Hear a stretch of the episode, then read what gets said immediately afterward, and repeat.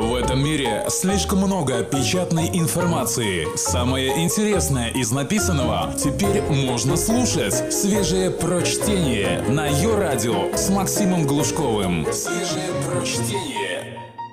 Хлопья вредно, яйца ни о чем и другие основы правильного завтрака. Текст никогда не унывающего исторического редактора журнала «Максим» Марии Микулиной. Подпишитесь на ее твиттер twitter.com slash Мария Микулина. Адрес есть в шоу-нотах. Представь себе, с каким нетерпением ты ждал бы наступления утра, если бы на кухне вместо надоевшей яичницы с сигаретами тебе ждала приправленная деньгами голая женщина. Увы, диетологи ее по-прежнему не рекомендуют. Однако есть и другие способы сделать пробуждение и утреннюю трапезу непротивными и даже полезными. Пришествие хлопьев – в далеком 1894 году Уильям Кейт Келлок и его брат Джон Харви Келлок, управляющие санаторием в Мичигане, озаботились разработкой здорового меню для своих пациентов. Поскольку оба брата были последователями церкви адвентистов седьмого дня, которая пропагандирует вегетарианство и отсутствие специй, способных разжечь похоть, они сформировали для своих пациентов меню, состоящее преимущественно из зерновых – Особой любовью братьев Келлог пользовались кукурузные хлопья, которые, по их убеждению, ничем не подкрепленному, снижали либидо прикованных к постели подопечных. Хлопья поначалу готовились на манер блинчиков из кукурузной муки и потреблялись горячими, но однажды миску с ними случайно забыли на свежем воздухе на сутки, и продукт успел безбожно засохнуть. Экономный повар не стал обращать внимания на эту досадную оплошность и все равно залил продукт молоком. О радость! Хлопья значительно улучшили свои вкусовые качества.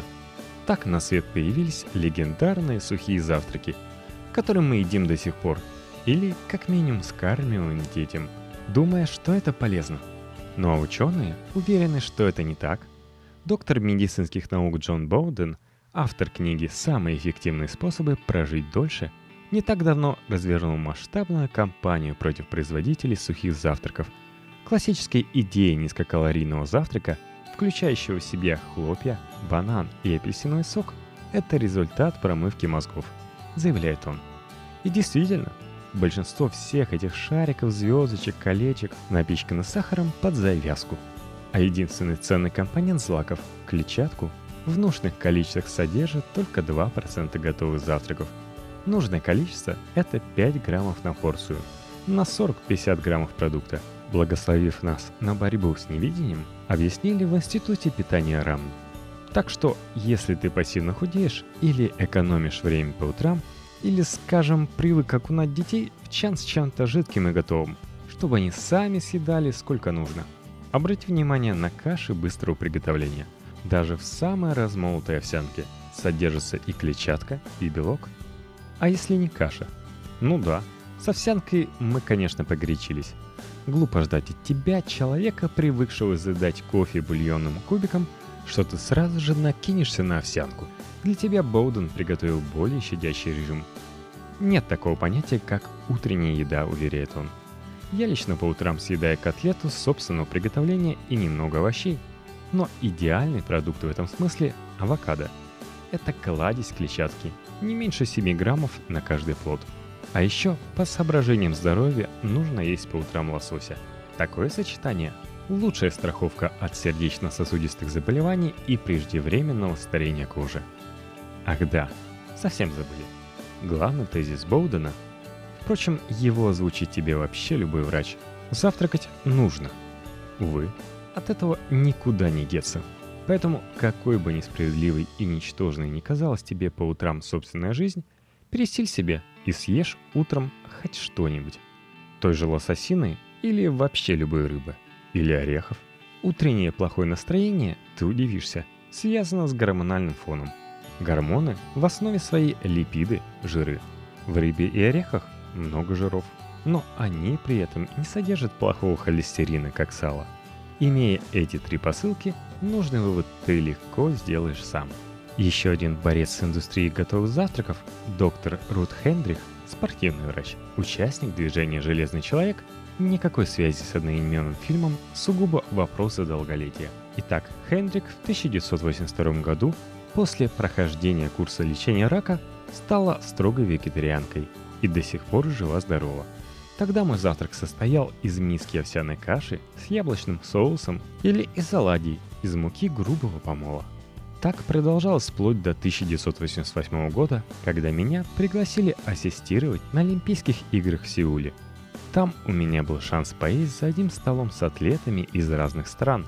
Особенно пристально я изучал рацион африканских и азиатских спортсменов, большинство из которых вегетарианцы, пытаясь понять, в чем их секрет. Свежие прочтение. Максим Глушков. Ее радио. Итак, что скрывают спортсмены? Этот опыт открыл глаза доктору Хендрих. Я начала изучать вопросы питания более подробно и обнаружила, что любые лиственные растения, которые мы для удобства зовем салатами, содержат массу минералов. А зарядить организм с утра пораньше куда продуктивнее, чем впихивать в него еду потом, в течение дня. Я начала крошить капусту и все такое в свою овсянку, даже петрушку добавляла. Постепенно увеличивала объем зелени, а количество зерна уменьшала. Последние 10 лет мой завтрак состоит из большой миски различных салатов, банана или манго, измельченных и смешанных с медом или патокой. Все это я посыпаю корицей и перцем. На мой взгляд, такой завтрак можно порекомендовать любому человеку, даже если он профессиональный спортсмен. Ведь все необходимое для нормального функционирования организма в этой смеси есть. Практически то же самое нам заявили и на кафедре спортивной медицины Московской государственной академии физической культуры. Когда вы едите легко усвоимые и питательные продукты разных групп, вашему организму проще выбрать те вещества, которые ему действительно нужны, а излишки просто вывести. Трудно смешать несколько видов мяса или, например, мясо, рыбу и курицу, да и в любом случае такая смесь будет менее разнообразной микроэлементами, чем смесь овощей. Орехи и зелень – вот, по мнению спортивных медиков, основа питания. Салат можно включать в любой прием пищи, а уж на завтрак его съедать вообще ничто не препятствует.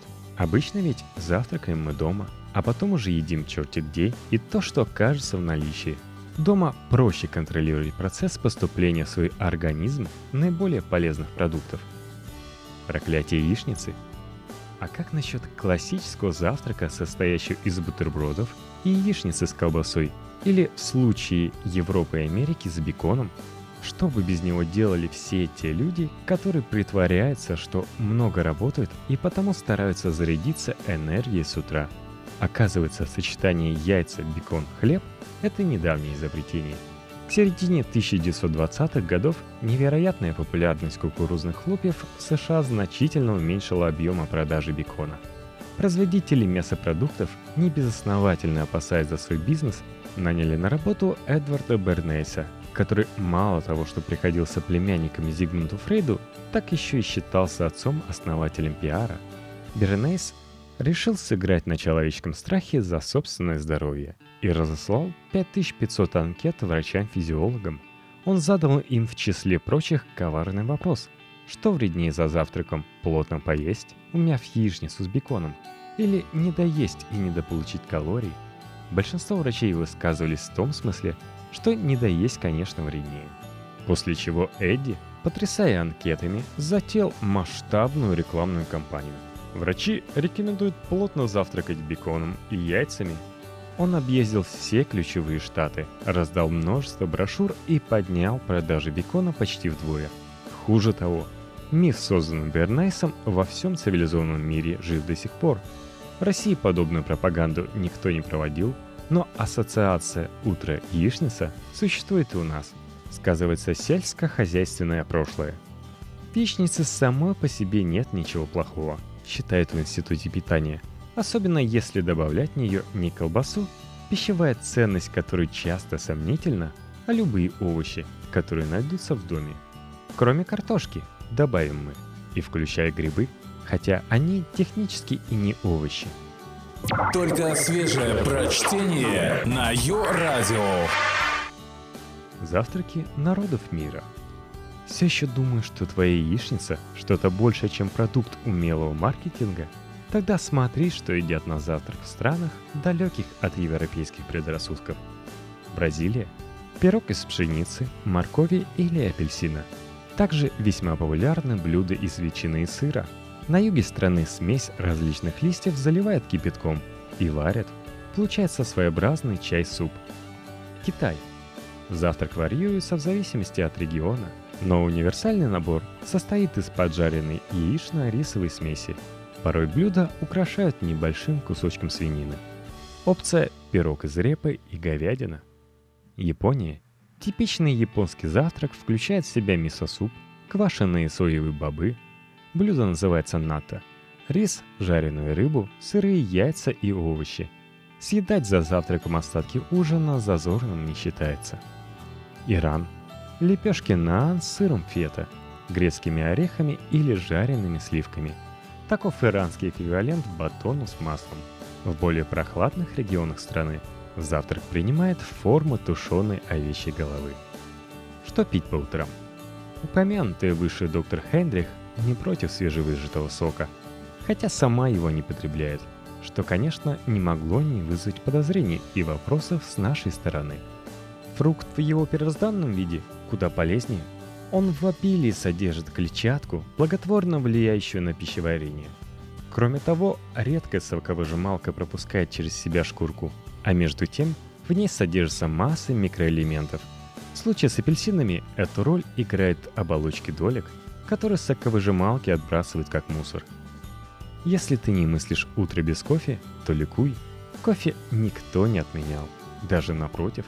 Доктор Боуден, к примеру, заядлый кофе-любитель. Согласно недавно проводившимся исследованиям, кофе – один из самых мощных антиоксидантов. Объясняет он в своей книге свою слабость. Конечно, если речь идет о черном свежем кофе. В кафе обычно в чашку кладут слишком много сахара, сливок, карамели и прочей дряни. Подводя итог. Первое. Питательность завтрака должна зависеть от того, чем ты планируешь заниматься. Грузить пеноблоки ешь больше. Смотреть по телевизору бильярд хватит и минимума. Второе. Пусть это будет по возможности смесь овощей, фруктов – с мясом, рыбой, злаками, яйцами, орехами. Пей кофе или воду. И помни японскую поговорку. Завтрак должен быть императорским, обед как у знати, а ужин как у бедняка. Не зря японцы живут до 100 лет и скоро завоюют всех с помощью армии роботов –